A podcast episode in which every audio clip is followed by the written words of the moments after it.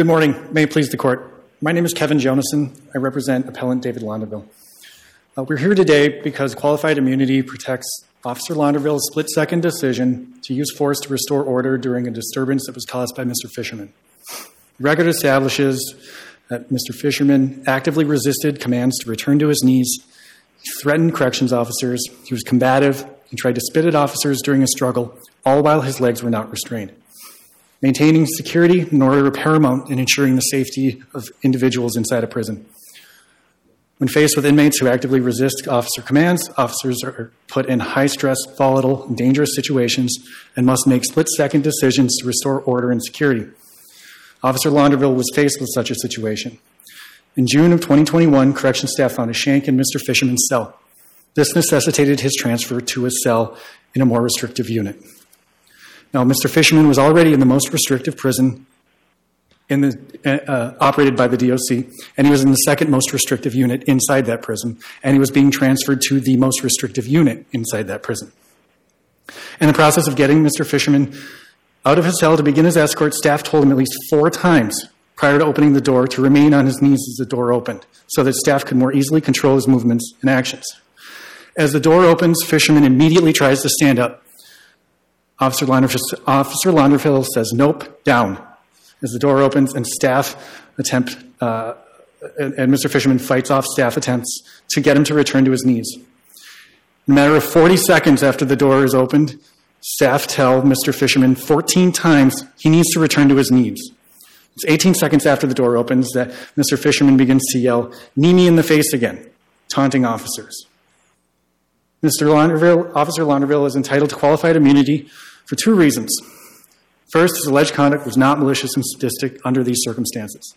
Second, and alternatively, he's entitled to qualified immunity because neither the district court nor Mr. Fisherman have pointed to a case that squarely governs this matter such that an officer in, uh, Officer Launderville's position would know that the alleged conduct was unconstitutional in this specific context. Counsel, I just have a question about the, the cells here, the one he was transferred from and the one he was going to be transferred to. House, I've actually visited Oak Park Heights and spent the day there, and, and, I, and one of the parts of the tour was the most restrictive part of the prison. And I remember those cells pretty vividly. Are the, are the cells in the second most restrictive unit, the one he was in, pretty similar to the ones in the most restrictive unit? And maybe you don't know. That's not in the record. I, have toured it too, and I, I, don't, I don't recall either, Your Honor. What about the fact that in this situation, um, the uh, uh, plaintiff's arms were out the the the, uh, I don't know what it's called the book pass through. They're in place. Uh, he's being held, so he can't move. He can't get any, and it's a metal door. He's not getting any further away from anywhere he is uh, to sort of standing up on his haunches and not doing much of anything else. Right? I mean, um, which you know, and then the let's be perfectly blunt, the video doesn't show us much. What we hear uh, is is what the video tells us because point of view on that particular video is not particularly useful, right? Because there's a whole bunch of officer bodies in between uh, the uh, uh Mr. Fisherman and uh, and the camera, and so all you see are what the officers are doing and the running commentary, but you don't really see at all the nature of the resistance that that Launderville has. But, but given all of that, why isn't this just a fact, a series of fact questions for the jury, as Judge Blackwell found?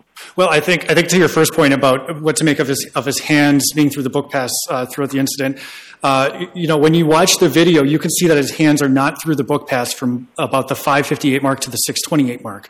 He is in handcuffs, but his hands are off to the side, and they're not through the book pass as they were prior to that moment. So uh, he is in handcuffs, but but they are not uh, where they should be, which is and that's shown pass. on the video. Just to be clear, that is on the video from from from the 558 point to the 628 point, and then Officer Barnum comes in. He's wearing a hat, and then he grabs uh, uh, Mr. Fisherman's hands and holds him through the book pass while the leg restraints are being applied. But that's when all of the alleged, like the, the blows to the face takes place, right? Is, is that that once is, they're, they're there, you know, because I think that, that because you can't see what happens, uh, what you do know is you can see that, that, uh, that, uh, there is a knee that comes forward from one of the officers, I forget which, which uh, seems to have brought everybody down a little lower. So it seems like they effectuated the move to get him sort of back to his knees at that point. And then there's the comment, and I don't remember exactly what he says. You hit me in the face again, bitch, or something like that. Yep. Um, you know, and, and, that seems to be the moment in which the conflict is taking place. And, and, and am I right that at that point his hands are through the book pass? Because, you know, I haven't looked at it five minutes ago, so I don't recall, but I seem to recall that. Uh, I, I, I don't know if you can discern whether his hands are through the book pass um, prior to the 558 point. They start through the book pass. I think then people come in front of the door and you're, you're not able to tell. Mm-hmm. Um, but I, I would say, though, that, that he begins to start saying, uh, knee me in the face again, bitch, 12 seconds after the door is open. Um, and and there, it is clear from the video that there is a struggle to get him down to his knees because that officer that you mentioned doesn't enter the video until about the 610 mark. And that's when you say everything lowers. And so we're talking about from the, what, 534 mark to the 610 mark, and it's 12 seconds after 534 that he starts saying knee me in the face again. So I think we're at about 22 more seconds of a struggle to get him to to get down to his knees.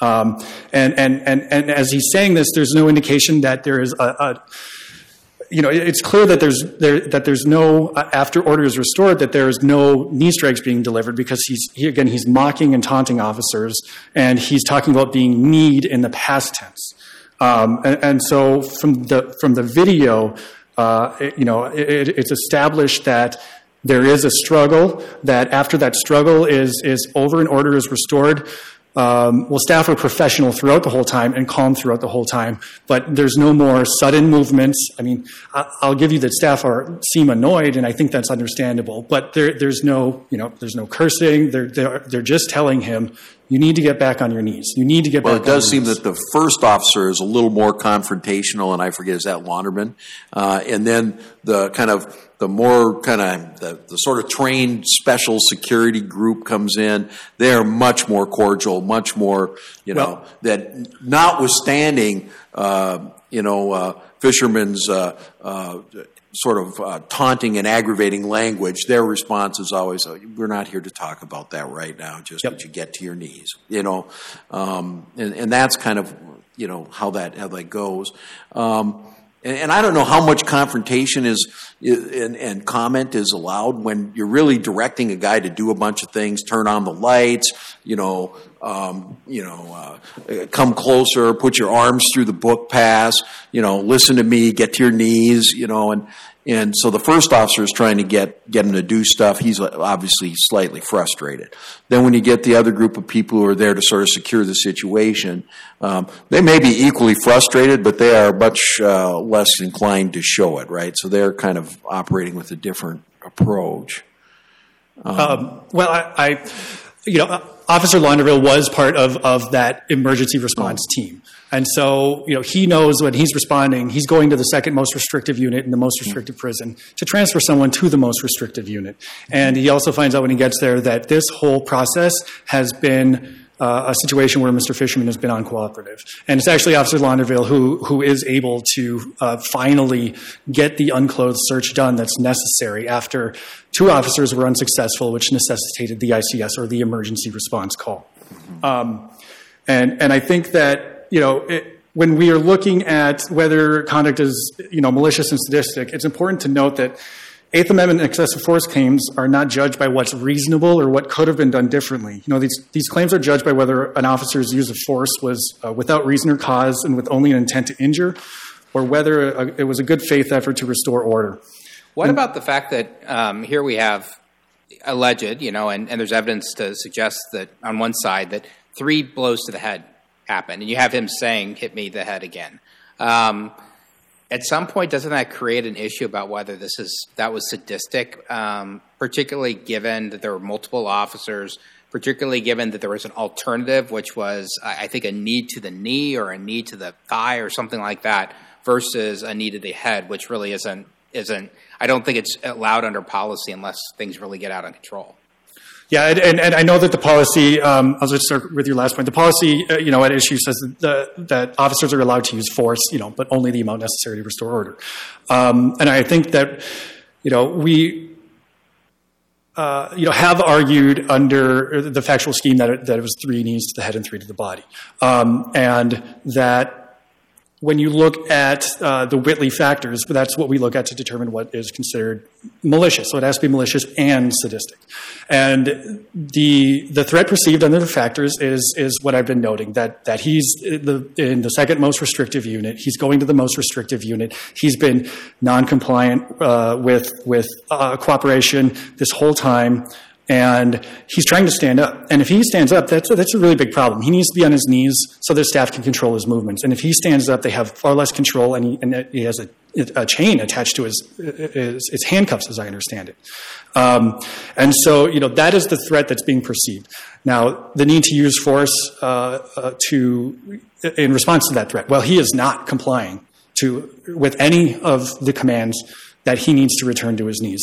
So, in that split second, Officer Launderville determines I need to use force to gain order. But at some point, it crosses the line because I think you would agree that um, you know one of the guards can't just pull out a gun and say now you're compliant and shoot him in the head mm-hmm. um, or something like that. I mean, it, has got to be a reasonable use of force, and I'm just trying to figure out not the knees to the body, but the knees to the head, whether they cross the line and look a little bit more like the use of deadly force. Yeah, and and and you know, I I.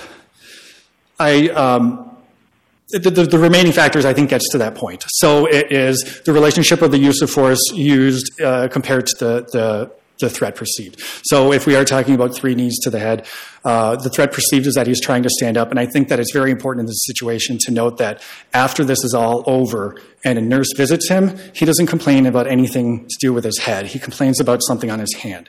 And I know that, you know, a lack of injury doesn't win the case for me. I think it's very, very, very important in this case because it goes to the last three factors of, of Whitley. You know, the, the fourth one being efforts to minimize force. Uh, uh, uh, you know, it's evident that that some efforts were used to minimize force if the only complaint he has after this is is regarding his hand. And finally, the fifth factor being uh, the actual injury. Well, again, that's his only complaint. It's something to do with his hand.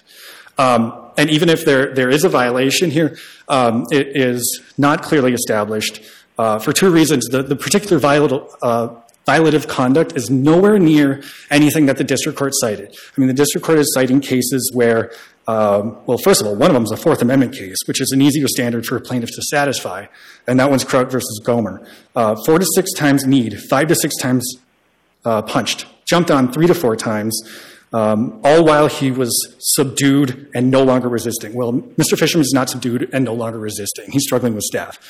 Um, and then, very briefly, Munns versus Michael is a very uh, similar situation. Um, where uh, you know he's passive, he to, uh, he's seeking to cooperate, and then he's slammed into a wall. And, and just the force used in those cases, uh, compared to the cooperative nature of those individuals just is vastly different that it wouldn't put Officer Launderville on notice. And with that, Your Honor, um, I would request to reserve my time. Thank you. Thank you. Mr. Lyons-Berg.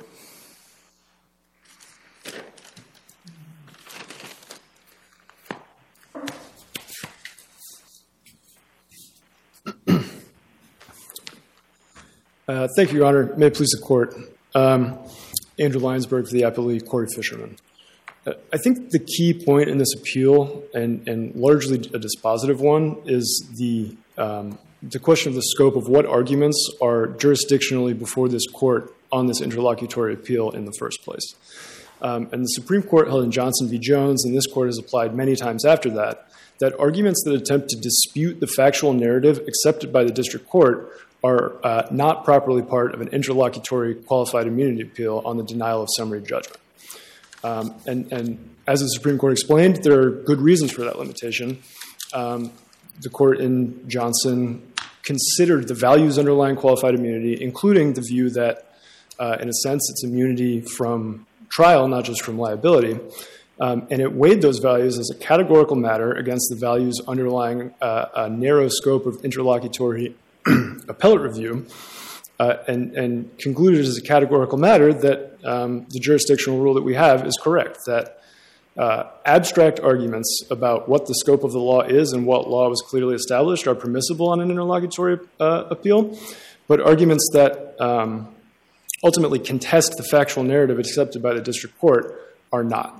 Uh, and this court has applied that holding many times in cases quite like this one. Um, and, and, we pointed to the Burnikel case, Muhammad v. Anderson, Thompson uh, uh, as well, where, um, as here, the, the officers in those cases were attempting to, uh, uh, although they framed their arguments as qualified immunity arguments, they took as a premise of those arguments fact that, facts that were, in fact, disputed. Um, so, uh, you know, in Muhammad, the court said the court lacks jurisdiction, quote, to consider an interlocutory summary judgment qualified immunity appeal if at the heart of the argument is a dispute of fact. What about the fact that, um, and I think we can take this into account. I, I don't remember Judge Blackwell mentioning this, but this is the worst of the worst prison in Minnesota. In Minnesota, there these pe- these people, um, you know, multiple time murderers, um, in a lot of states, they would be on death row, in states that have the death penalty. Is that something we can take into account when you have somebody move moving from the second most restrictive to the most restrictive? That they these guys knew that this, this guy was dangerous, most likely. I don't think that's something that, in general, would be inappropriate to take into account. But I think the the nature of the clearly established violation here um, is, as the court explained, that violent force was used after Mr. Fisherman was restrained. Um, and, and, to be clear, that is the narrative that the, the district court accepted, and, and, any arguments that dispute that narrative are, are not before the court. Um, and that's exactly as in you know, Burnikel, Muhammad, uh, Thompson. Um, and, and sorry, uh, I was uh, just going to say that, um, uh, again, the, the conclusion of the district court was that a, a reasonable jury could find that this force, at least uh, uh, three knees to the face, was applied after Mr. Fisherman was restrained. And I think the only in the book pass was it were his hands in the book pass when those when the when the, I mean is that sort of a, a fact that um, that we can't challenge here? Uh, I think that is um, so. The conclusion was that he was restrained, and it yeah. is undisputed that it was uh, uh, at times, at, at least most of the time, through the book pass. One of the facts that's not clear is precisely when these knees to took place. So I think uh, part of the factual narrative is that uh, a jury could find that they took place, in fact, when they were through the book pass, and not only through the book pass, but restrained with a chain that another officer was holding onto. Um, and, and to the point about his hands maybe not being through the book pass the whole time, which I think is, is sort of beside the point because we don't know when the force was applied. Um, but I, I don't think there's a time at which an officer is not holding on to a chain attached to the handcuffs, regardless of where the hands are at that moment. But you do you, do understand that there's a huge difference between being immobilized through the book pass and being at the most dangerous prison in the state and having yes handcuffed, but a chain essentially, you know. Uh, hooked to you so that you could you could use it as a weapon. Well, handcuffed with an officer holding on to that chain, restraining the hands. Um, but again, I think the, the key point is that uh, uh, we don't know, and the video doesn't tell us at what point the force was used. So part of the factual narrative the court has to uh, accept is that uh, it may have been while it was through the book pass. You know, in Whitley, the Supreme Court told us that the word sadistically is not mere surplusage and that you have to take sadistically. Um, well, here's what they exactly said maliciously and sadistically have different meanings, and the two together establish a higher level of intent than either would alone. And so that's the sort of legal framework that whatever's going on there has to has to uh, be weighed in. And one of the factors that under Whitley that you can consider is the extent of the injury inflicted. Right. That's uh, that's right. You know, you know, if you take that all together, um, given uh, the lack of any significant injuries, really anywhere on his body, he leaves with a single band aid. You know, um, and uh, the uh, uh, the sort of uh, claims that he's making while the incident's taking place, which would tend to indicate there's a much larger infliction of of injury going on than there, there may have appeared at the end.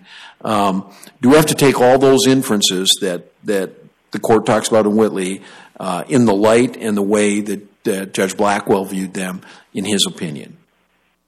Uh, well to directly answer your question, yes, I think that the, the court does have to go with what uh, Judge Black. Yeah, we have accepted. to we have to take his findings of fact, right? Um, mm-hmm. But there are some inferences being drawn there, and um, as well, right? And and if we look at, I, mean, I, I, know that you can't look at injuries and say, well, the lack of injury alone gets rid of the case. But in this case, you've got howling and screaming, and you know uh, some representations that see that, that that might be just setting up this very lawsuit, right? I mean. Well, so I think importantly on the jurisdictional restriction, it's not just that the court can't look to the fa- or, or look beyond the facts that Judge Blackwell uh, assumed, but the ultimate question of whether those facts um, um, could be found by a jury to be true. Okay. Um, and uh, and on the injury point, I, I want to be clear. Um, uh, after the, course, the Supreme Court's 2010 decision um, uh, uh, in a case whose name I am is escaping me, uh, it, it's entirely clear that the um, extent of injury is relevant only insofar as it goes to the extent of the force actually used. That's the ultimate question. Yeah, it's to whether it's malicious and sadistic, right? The extent of, you know, because because isn't that at some level the measure of the the the the, the force? I mean, I think we're looking at it malicious. It's got to be willful, wanton. Um, you know. Um, uh, unnecessary, uh, sadistically means intentionally designed to to impose injury or to humiliate or cause one to suffer, and you got to pull that all together there, right? Right, and and what the court held in Wilkins v. Gaddy, which is the name of the, the case I was misremembering, um, is that the the injury and the amount of force used is is imperfectly correlated. So if someone is seriously injured, then you can you can Yeah, infer and- that yes, it was a serious amount of force was used. But what the court said there is that a prisoner who is quote gratuitously beaten by guards, but you know by luck escapes without a serious injury, there, there's no uh, uh, problem to a, a, an Eighth Amendment violation there. Um, and I think that describes exactly this case as the facts uh, uh, were construed by the district court um, that that a reasonable jury could find. Um, I, we've talked uh, at length in our brief about you know what the qual excuse me the, the clearly established law says. Um, I think it's pretty clear that what it says is that when once a, a prisoner is not and is no longer um, a threat and is under control, is restrained, is subdued, um, that any amount of violent force applied at that point is clearly established as unlawful. Um, and uh, part of that is that the fact that he may have been combative previously uh, does not justify force once that combativeness ends. And uh, uh, importantly, on um, this view of the facts, it had ended at the time when the force was applied. Um, if the court doesn't have any questions about uh, the clearly established law, I'd, I'd like to say just a, a couple of words about Scott v. Harris, um, which is, as the court is aware, the exception that allows um, the court to look at the video and decide if the, the view of the facts accepted by the district court is quote, blatantly contradicted by the video. Um, I, I think initially uh, we'd submit that any reliance on Scott v. Harris has been forfeited because it arises for the first time in the reply brief. Um, and that's not sort of a, a technical violation because I think we'd have quite a, a lot to say about this court's decisions interpreting Scott v. Harris and, and talking about when a video does blatantly contradict uh, a district court's factual determination. So I, can cite a couple of cases here. These are not in our briefs, but that is because Scott v. Harris was raised for the first time in the reply brief.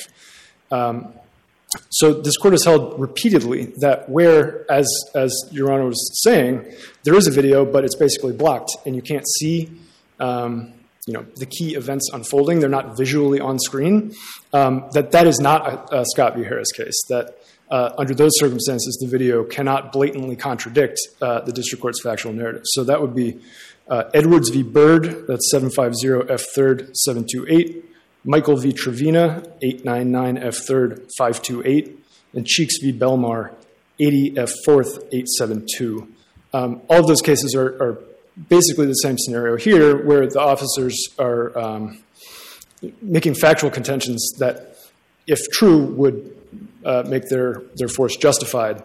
Um, but the court concluded in all of those cases that, well, blatantly contradicted is a, is a high standard, and it's not met here. Um, Yeah. Um, I would be remiss if I didn't ask you to put that in a 28J letter because everybody who sits where I'm sitting always does that. So I'm asking you to do it.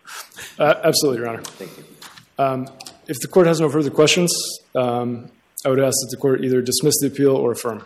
Thank you.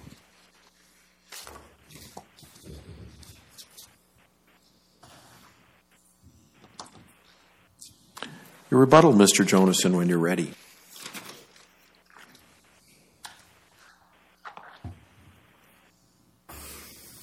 Uh, Thank you, Your Honors. Uh, The first thing I want to get into is, is any argument that the video uh, is, conclusively establishes what happened in this matter was not waived. Uh, You know, throughout the principal brief, you know, I go throughout the district court's conclusion as to uh, how these allegations can be inferred, that, that force was delivered after restraint was, was uh, directly contradicted by the video. I cite the video continuously throughout my brief, and I talk about how the record establishes that this was not malicious and sadistic.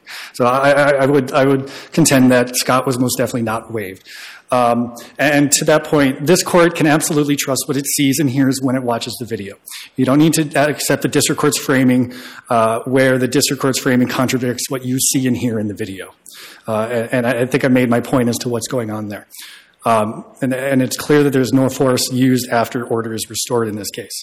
Uh, because I think I said 12 seconds after the struggle begins. I, checked, it's 18 seconds after the struggle begins, is when he first starts saying, knee me in the face again. And I think that it's another several seconds after that, um, from the, I think, 552 point to the 610 ish point. Uh, until that officer that Judge Erickson pointed out comes into the side and, and everything lowers down.